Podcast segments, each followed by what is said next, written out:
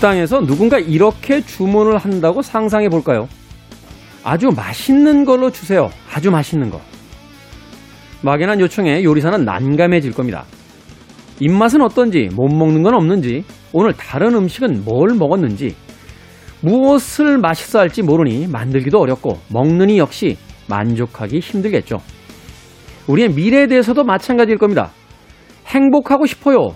같은 막연한 주문보다는 좀 더 구체적인 주문이 필요하지 않을까요? 얼마 전 보름달에 빌었던 여러분들의 소원은 어떠셨습니까? 올해 남은 3개월, 앞으로의 3년. 선명하고 생생한 만큼 목표는 성취하기 쉬워집니다. 김태원의 시대음감 시작합니다.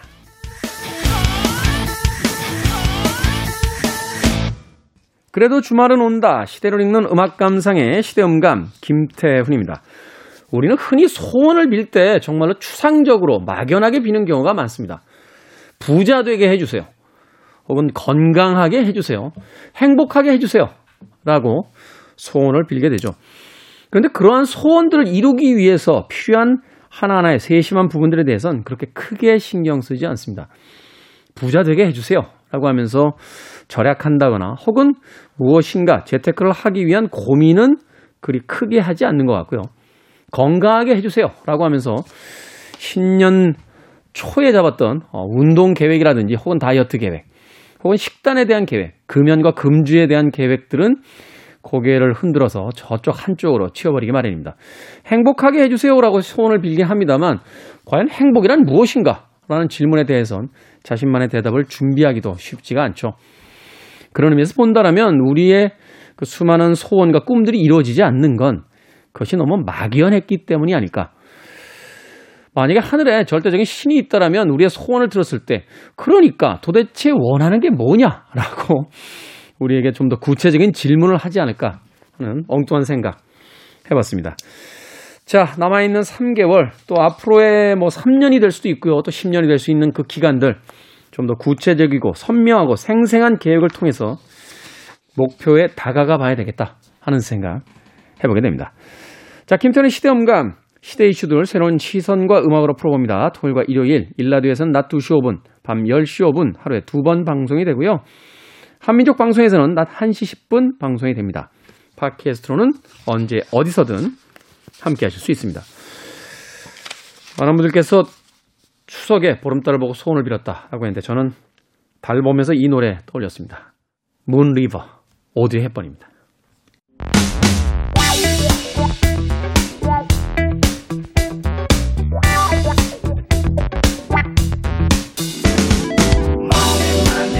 명절을 보내고 난 후에 무거워진 몸과 가벼워진 지갑. 이제는 반대로 바꿔야 할 때이죠. 우리 시대의 경제 이야기, 돈의 감각. 더 퍼블릭 자산 운용의 김현준 대표님 나오셨습니다. 안녕하세요. 네, 안녕하세요. 김현준입니다. 대표님도 이제 명절 보내시고 나면 네. 그 친척 어르신 분들 뭐 주변에 이제 많은 분들 만나시게 되잖아요. 네, 네. 종목 추천해 달라고. 그런 경우에 어떻게 하십니까? 어, 지금은 그런 경우가 거의 없어졌어요. 왜냐면 음. 저는 예전부터 그렇게 해왔기 때문인데, 안 합니다! 라고 얘기를 해버려요. 안 합니다. 네, 아예. 종목 추천 안 네, 합니다. 종목 추천도 안 하고, 저는 아는 사람의 돈을 받지도 않습니다. 저희 음. 고객으로, 그럼 내가 너희 회사에 맡길게. 아, 괜찮습니다. 왜냐하면, 이 아는 사람 돈이 더 불편합니다. 불편하죠. 제가 당장 예를 들어서 뭐 굶어 죽을 것 같으면 아는 사람 돈이라도 받고 뭐 해야 되겠지만 그런 정도가 아니면 안 받으려고 하고 종목 추천을 제가 안 합니다라고 대놓고 얘기하는 건 왜 그러냐 하면 예전에는 했었죠. 펀드 매니저가 되고 나서 얼마 동안은 했던 것 같은데 네.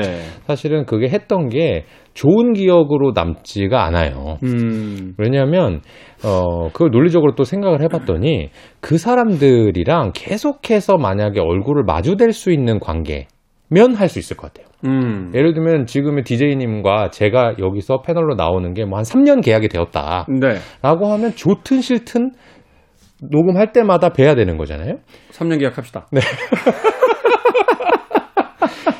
그게 좋든 싫든이라는 게 담겨 있어요. 좋든 싫든. 정말 친한 친구라고 하더라도 제가 예를 들면 추천을 해줬어요. 그러면 잘 됐다고 가정해 볼게요. 잘 되면 저한테 고맙다고 하겠죠. 그죠. 그러면서 하나 더 추천해 달라고 합니다. 아, 당연히 그렇죠. 근데 100이면 100 매번 성공하는 건 아닐 수도 있어요. 아니 그 매번 어떻게 성공을 합니까? 그러니까 주가가 조금 안 좋거나 지지부진해지면 어떻게 되냐면 그 친구가 저한테 말 걸기를 싫어하고 미안해 합니다. 아, 얘가 이 주식 때문에 그런 거 아니야? 라고 본인이 이제 제발 저려가지고 오히려, 말을 안 하게 오히려. 그러다가 점점 정말 안 좋아지면 에이씨 얘한테는 안 해야지가 된단 말이에요. 근데 그러면 야, 확률 높게 계속 추천하면 되잖아 친한 사람한테. 근데 그게 뭐가 문제냐면 제가 지금 A라는 주식을 너무너무 좋게 보는 게 있어요 마음속에는.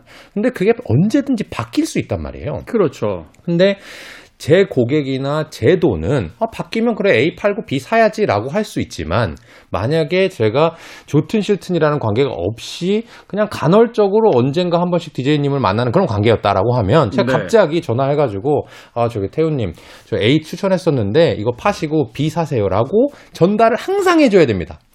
모든 사람한테. 고객, 고객 관리가 되는 거죠, 네. 말하자면. 네. 근데 그거를 한다는 게 정말 어렵죠.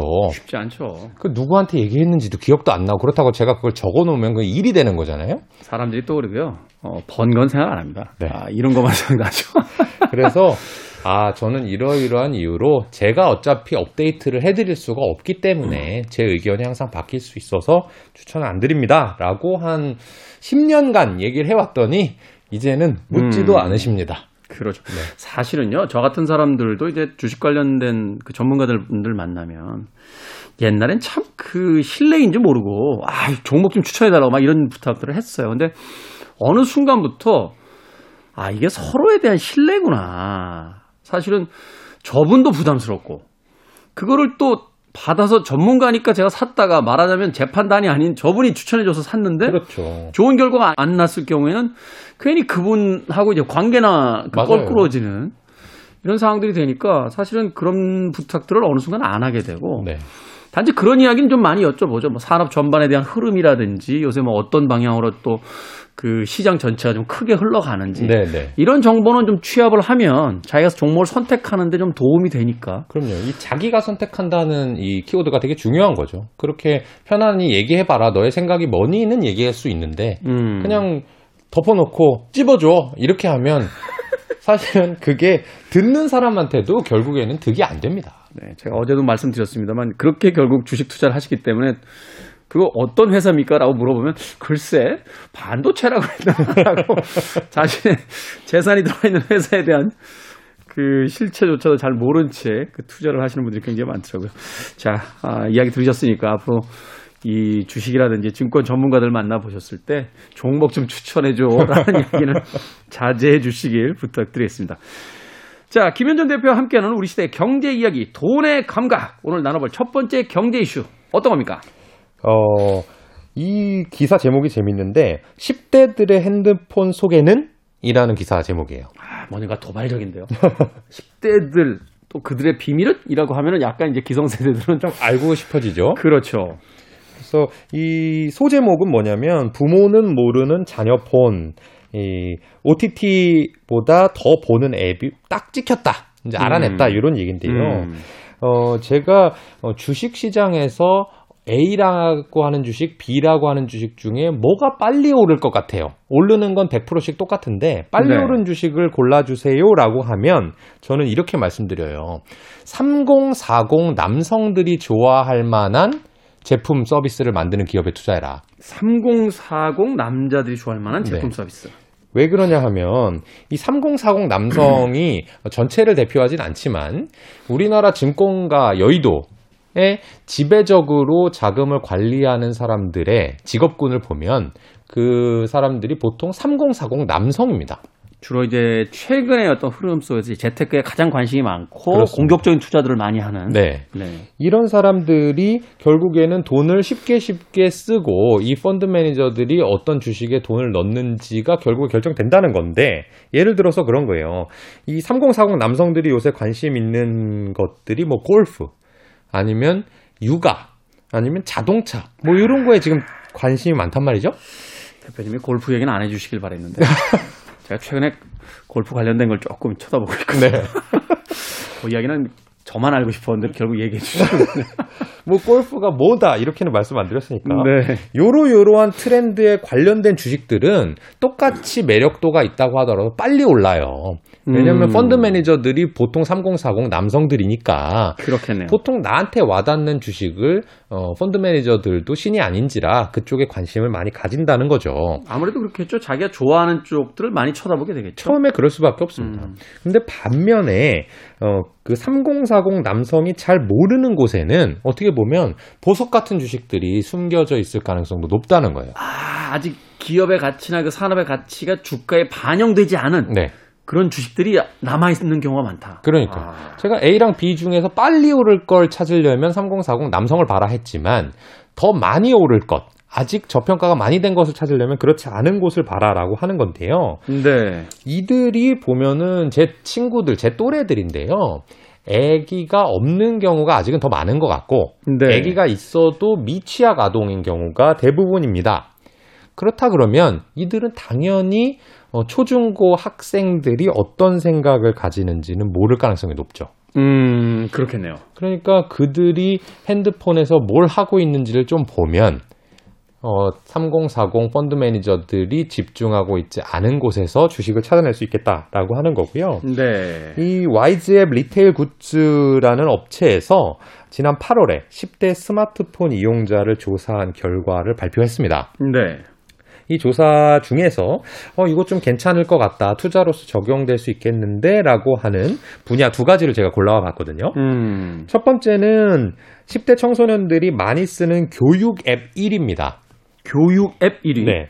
어, 아마 DJ님 같은 경우에는, 어, 이 애플리케이션으로 공부를 한다라는 세대는 아니신 것으로 제가 이제 추측할 수 있는데, 아니, 추측이 아니라 그냥 확, 확신하시는 거 아니고 확신.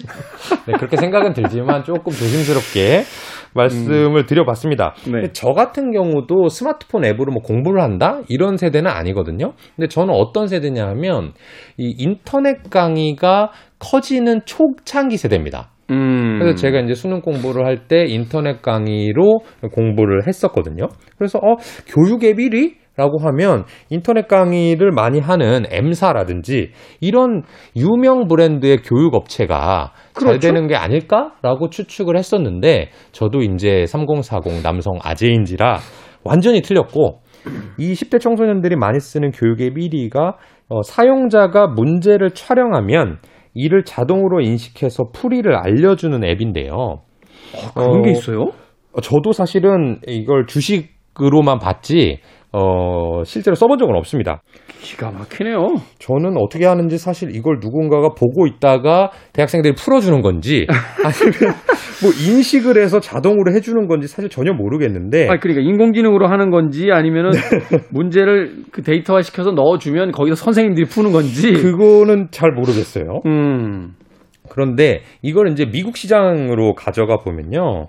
미국에도 비슷한 애플리케이션이 지금 상당한 인기를 끌고 있는데 미국의 문제풀이 앱 C사라고 있습니다. 시사. 네, 이 C사가 지금 주가가 상당히 좋아요. 근데 이 어. C사도 제가 공부할 나이도 아니고 미국 공부를 하진 않기 때문에 더더욱 모르긴 하지만 네. 어쨌든 문제풀이를 공유하고 서로 답을 알려주고 공부를 같이 하는 그런 앱으로 알고 있거든요.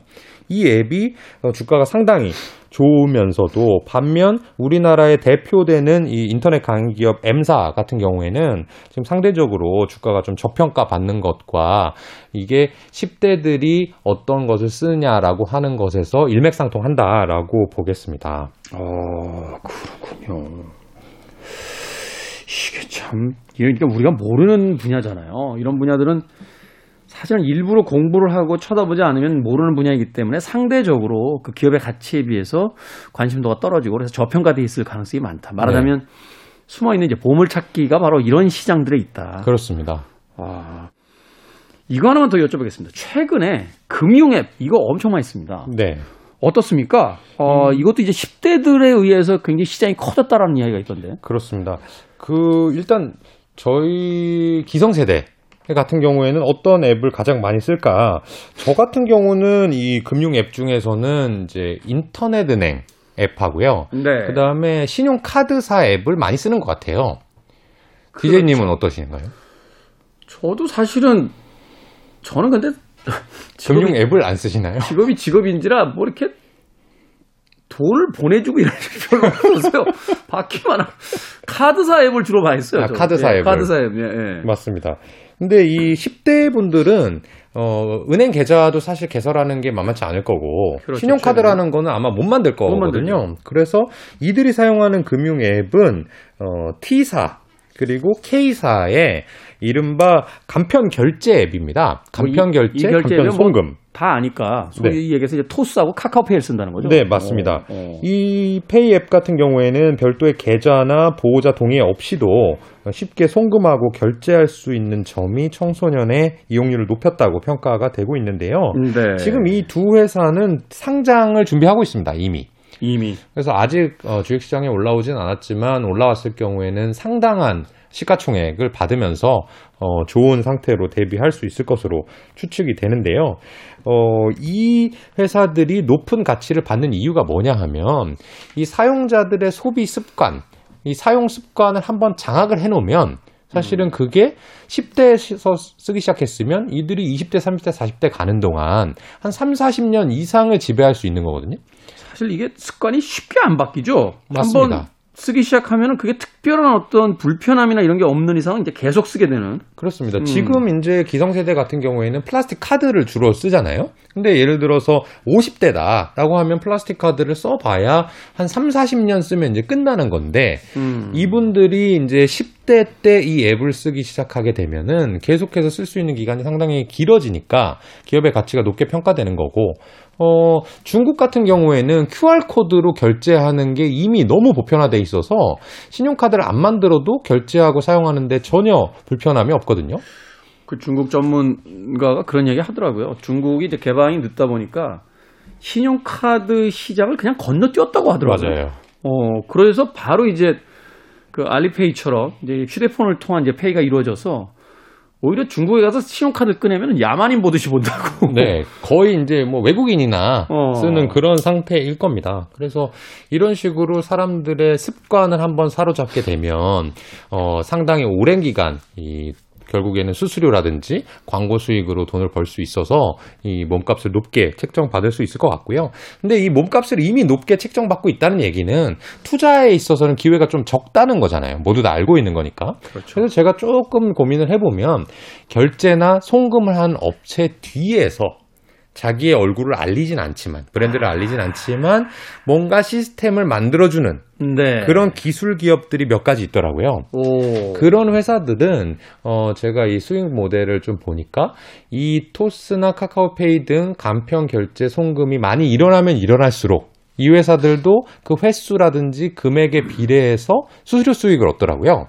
그러니까 네. 조금 덜 유명한 상태지만 우리가 유명하다고 생각하는 그런 브랜드 업체들이랑 이 성장의 기회를 같이 할 수 있는 기업들을 어, 충분히 투- 투자할 만한데 찾아볼 수 있을 것 같습니다. 그렇군요.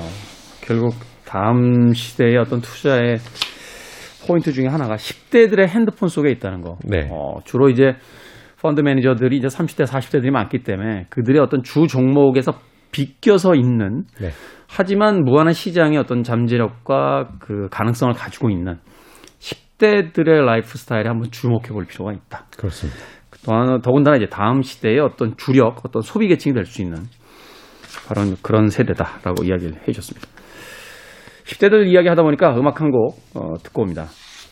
너바나입니다. Smells Like Teen Spirit. 90년대에 이미 커트 코베인을 알고 있었던 거죠. 너바나의 음악으로 Smells Like Teen Spirit 듣고 왔습니다. 자, 김태훈의 시대 음감, 우리 시대의 경제 이야기, 돈의 감각, 더 퍼블릭 자산운용 김현준 대표와 함께하고 있습니다. 자, 이번엔 또 어떤 이슈입니까? 어, 이번에는 여러분들의 생활과 알고 보면 밀접하게 관련 있는 그런 뉴스입니다. 어, 천연가스 가격이 폭등했다고 하는데요. 어... 1년여 만에 무려 10배가 폭등했다고 합니다. 10배요? 네, 가스 가격이. 그래서 올 겨울 이 도시가스 요금이 오르는 거 아니냐라고 하는 기사가 나왔습니다. 네. 이 유가 상승과 이제 영향을 같이 하는데요. 국제 LNG라고 하죠. 액화 천연가스 가격이 큰 폭으로 뛰었다고 합니다. 어, 16일 SK증권 등에 따르면 아시아 LNG의 현물 가격, 현물 가격이라고 하는 것은 지금 당장 거래를 하는 그런 네. 가격을 의미하는데 지난해 5월 말, 그러니까 1년 전이죠. 이 1mmBTU, BTU가 이제 British Thermal Unit인데 이 영국에서 거래되는 어, 거래 단위라고 보시면 되겠습니다. 네. 이것이 2.2달러였는데 최근에는 20.1달러로 1년 4개월여 만에 정말 10배가 올랐다고 합니다. 엄청나게 올랐네요. 이게 어, 유가하고 LNG 가격이 동반 급등한 것이 코로나19 백신 보급 이후에 세계 경제가 어, 이른바 reopening이라고 하는 회복 국면에 들어서면서 전반적으로 에너지 가격들도 오른 상태입니다. 음. 우리나라의 이 도시가스 대부분 이제 공동주택 같은 경우는 도시가스를 사용하는 경우가 많은데 네. 이 도시가스를 들여오는 방법은 이렇습니다. 이 중동이라든지 어, 미주 지역에서 천연가스를 생산을 먼저 하고요. 그 천연가스를 우리나라 공기업인 한국가스공사가 장기 계약으로 해서 가져오고 있습니다, 이미. 이미 가져오고 있다. 네, 10년 이상씩 계약을 해서 가져온 다음에 이 한국가스공사가 지역별로 있는 도시가스 사업자분들한테 공급을 해줍니다. 그리고 이 도시가스 사업자가 배관을 가지고 있으니까 일반 가구들한테 공급을 하는 그런 방식인데요. 한국가스공사가 이 도시가스 사업자에게 공급하는 민수용 도매 요금은 지난해 5월부터 동결된 상태입니다. 어, 이 가격은요, 산업통상자원부, 기획재정부, 한국가스공사가 다 같이 협의를 해서 음. 연료비 연동제, 그래서 연료비가 오르면 가격을 올려받고, 연료비가 내리면 이제 내려받고 해서 2개월마다 도시가스 도매 요금을 정하는데, 작년에 코로나19가 발병하기 시작하면서 이 요금이랑 상관없이 도시가스 요금을 좀 동결해주자. 라는 음. 이 정책이 있었던 거죠. 경제적으로 모두도 힘드니까. 그렇습니다. 그런데 이제 문제는 가스 요금을 계속해서 동결을 하면은 가스 공사는 LNG를 사와다가 공급을 해줘야 되는데 LNG 가격은 올랐는데 공급해야 되는 가격이 계속 고정적이라 하면 이 공기업이 무리한 재무적 부담을 안게 되는 거죠. 그렇죠. 아까 어. 초기에 말씀드린 것처럼 이 회사는 어, 장기 계약으로 맺고 있기 때문에 지금 당장 10배가 올랐다고 해서 이 가스공사가 가져오는 가격이 확 오르는 건 아닙니다. 하지만 네. 언제까지나 이 도매 가격을 동결할 수는 없다라고 하는 얘기죠.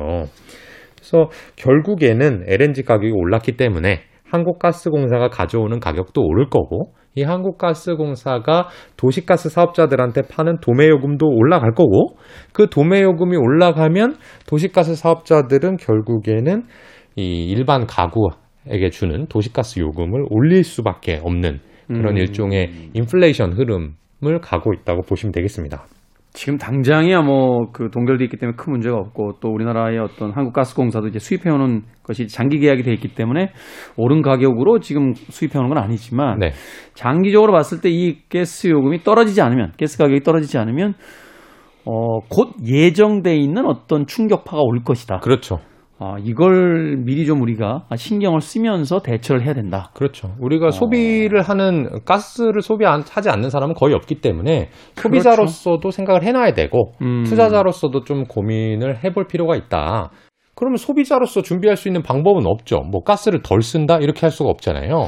그렇죠. 그러면 가스를 꼭 써야 되는데 가스 요금이 올라간다면 우리는 가스 주식으로 돈을 좀 벌어보자. 그 음. 돈을 번 걸 가지고 어, 기분 좋게 가스 요금 내고 맛있는 음. 요리도 해먹자라고 하는 것이 제 아이디어인데 이렇게 원자재 가격 LNG도 원자재 중에 하나니까 이렇게 원자재 가격이 오르면 원자재를 파는 회사들은 당연히 돈을 많이 벌게 되겠죠. 그럴 수밖에 없죠. 근데 이런 네. 회사들은 우리나라에는 없어요. 왜냐하면 가스가 우리나라에 잘 안 나니까요. 보통 유미하게, 중동이나 예, 유미하게 생산이 안 되죠. 그렇습니다. 네. 중동, 미국, 러시아 뭐 이런 쪽에서 천연가스를 이제 생산하고 있거든요. 그래서 이런 회사들이 돈을 벌게 되면 어, 미국 또는 러시아, 중동에 상장돼 있는 원자재 회사들은 실적이 좋아질 거고 주가가 음. 오를 겁니다. 그리고 그렇겠죠. 러시아 같은 나라 또는 중동 같은 나라들은 이렇게 원자재 에너지를 팔아서 잘 먹고 잘 사는 나라들이기 때문에 그런 쪽의 경제가 좋아질 거고 그 경제가 좋아지면 그 나라 사람들이 뭔가 소비하는데도 좀 탄력이 붙을 가능성이 높습니다. 음, 한 단계 더 나아가 보면 그들이 돈을 벌게 되면 LNG 가격이 막 올라서 LNG 회사들이 돈을 벌면 무슨 일을 하게 되냐면 아 우리가 이 가격에 20달러나 돼서 돈을 많이 벌게 되면 아 조금 더 많이 팔아볼까? LNG를 조금 더 많이 생산하고 많이 보관하고 많이 이송시켜서 좀 돈을 쉽게 벌어보자. 이 국면에 설비 투자를 해보자라고 할 수 있거든요. 그렇겠죠. 아무래도 지금 호황일 때 뭔가 좀 생산량을 높이기 위해서. 그렇습니다.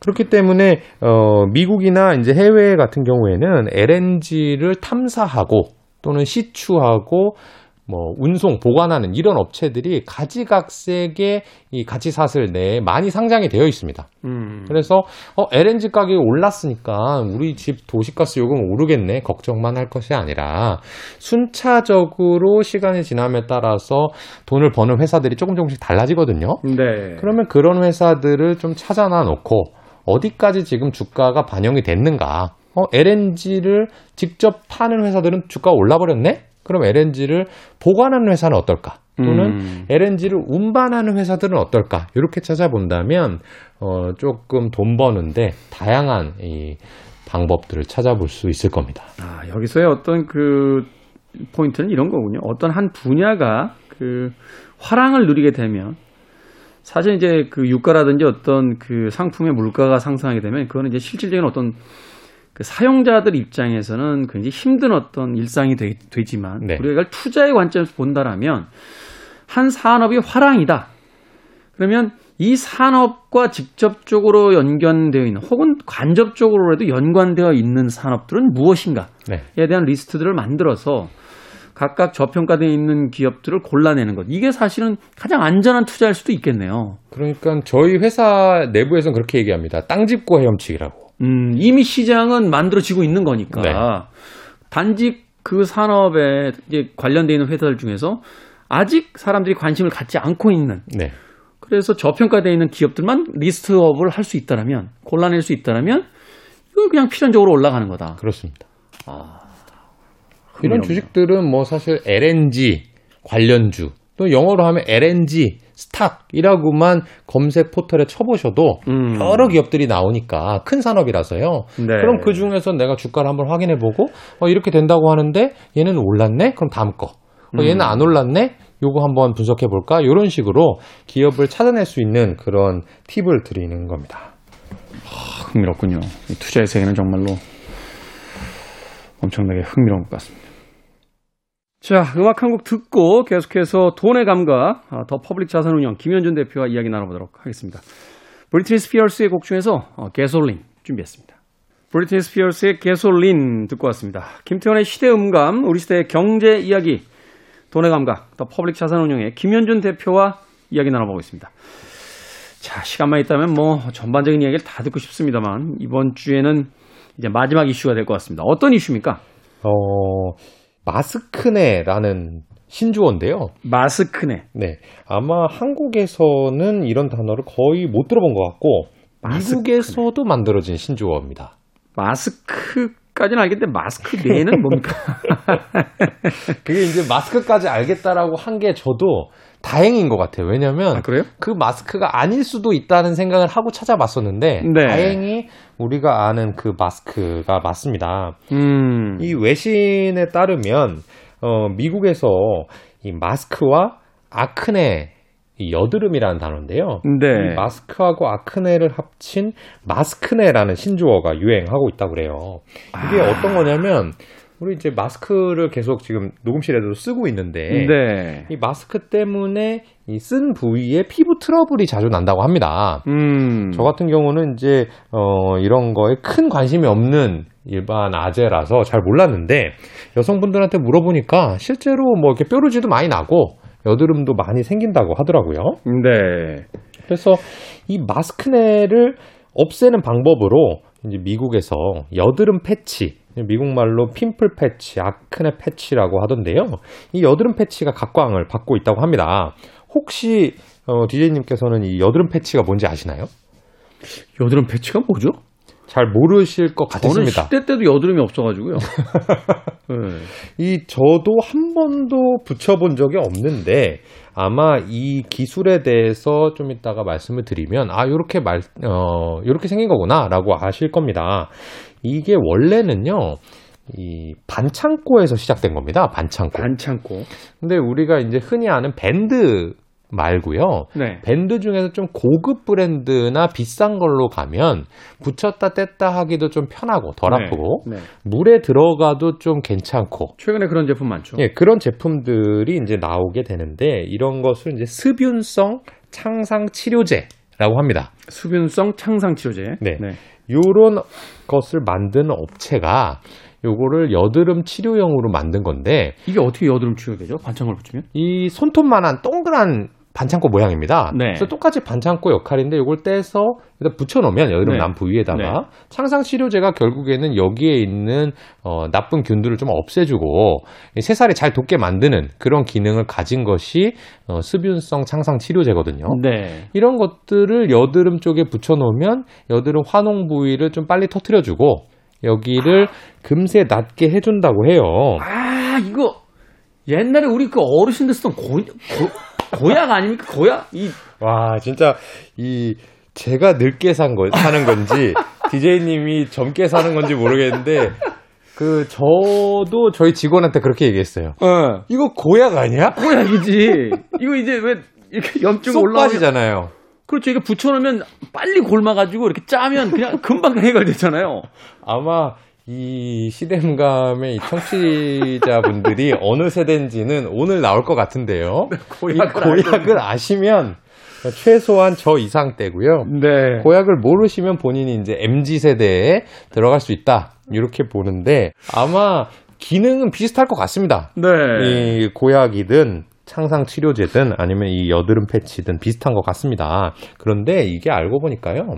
우리나라에서는 이 이미 드러그스토어에서 엄청나게 인기를 끈 게 몇 년 전이랍니다. 아, 이미. 네, 코로나19 전에도 이 학생들이나 젊은 여성들 위주로 이 성형외과나 피부과 다녀와가지고 이거 막 붙이고 있는 친구들이 있었거든요. 뭐점 빼고 뭐 이러면서 막 붙이고. 있는 그렇습니다. 친구들. 그게 사실은 그거랑 같은 거였던 거예요. 어. 근데 이것이 원래는 이제 그 병원에서 처방할 때만 썼다가 이제는 자연스럽게 그냥 일반 여드름 났다고 해서 병원까지 가기 좀 그러니까 네. 내가 드럭스토어에서 이거 사가지고 붙여야지 붙이니까 여드름이 잘 낫더라. 일반 의약품으로. 네, 네. 그렇습니다. 그런 식으로 이미 인기를 끌었는데 이것을 또잘 눈여겨보던 재미교포 샬럿 조라는 분이 계신데 이분이 이거를 미국으로 가져가신 거예요.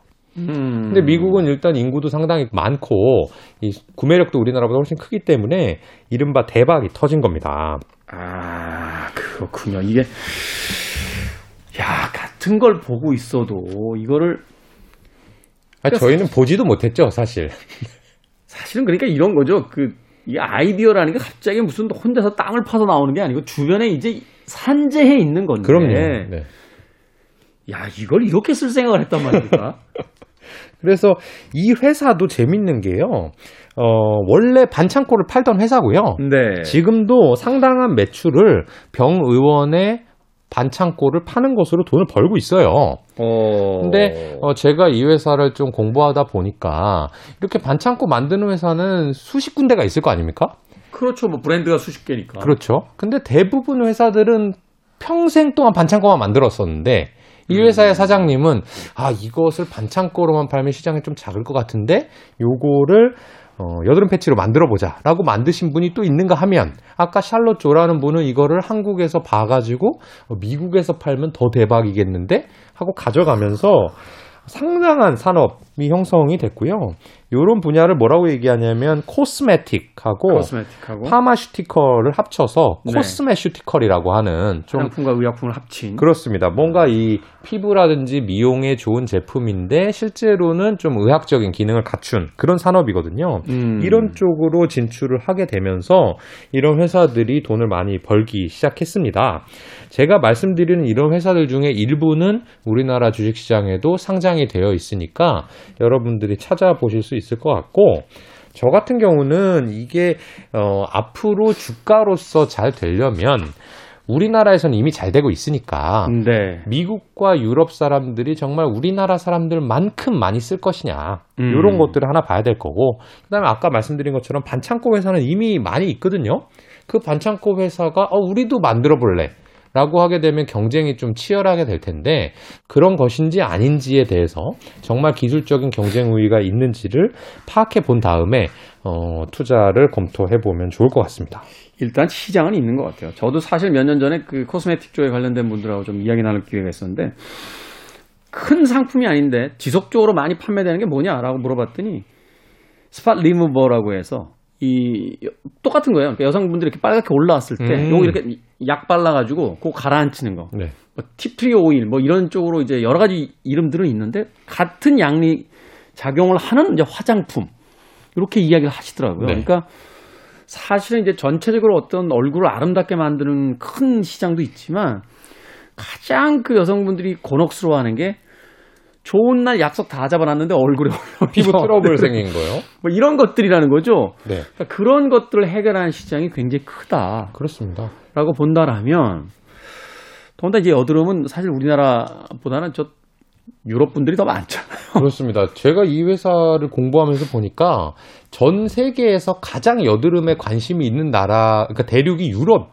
이고요. 예. 그다음에 일부 동남아 국가, 음. 그 다음에 미국 해서 우리나라 사람들은 사실은 피부가 좋은 편에 속하는 것 같고요. 최근에 그렇게 얼굴 예전엔 저희 어릴 때만 해도 막 여드름 많이 난 친구들 봤는데 최근엔 별로 그렇게 별로 없어요. 그러니까 없는 것 같아요. 관리를 해서 그런지 모르겠지만, 음. 근데 어쨌든 이 여드름이라고 하는 것은 저희 어릴 때도 있었고 지금도 있고 하는 거 보니까 반복적으로 구매가 일어날 수밖에 없는 그런 음. 분야니까 이 비즈니스 상으로는 상당히 매력적인 분야이고 아까 말씀드린 그 확장성과 이 경쟁 우위, 기술력의 차이를 한번 보시면 좋을 것 같고요. 그다음에 제가 이제 아직까지도 이렇게 코로나19가 안 끝날 거라고는 사실 작년에는 전혀 예측을 못 했는데 어쨌든 이 코로나19로서 투자 지형에서 여러분들이 고민해 봐야 될 건 뭐냐면 코로나19가 없어지면 이 산업이 없어질 것이다.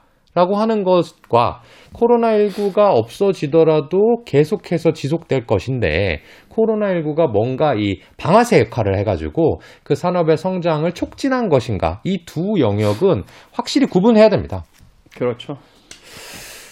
뭐 마스크 때문에 트러블이 생긴다고 합니다만 마스크를 벗게 되면 또 얼굴에 대한 관심이 더 많아질 수도 있을 테니까 이 그렇죠. 시장이 과연 이후에 코로나 19 이후에도 살아남을 시장인지 아니면 오히려 더 확장될 시장인지에 대해서는 한번 네. 생각해 볼 필요가 있다라고. 이야기가 해주셨습니다. 자, 더 퍼블릭 자산운용의 김현준 대표와 함께 돈의 감각 진행해 봤습니다. 고맙습니다. 고맙습니다. 저도 음악 한 곡 전해드리면서 이제 작별 인사 드리겠습니다. 조 코커입니다. You are so beautiful. 지금까지 시대음감 김태훈이었습니다. 고맙습니다.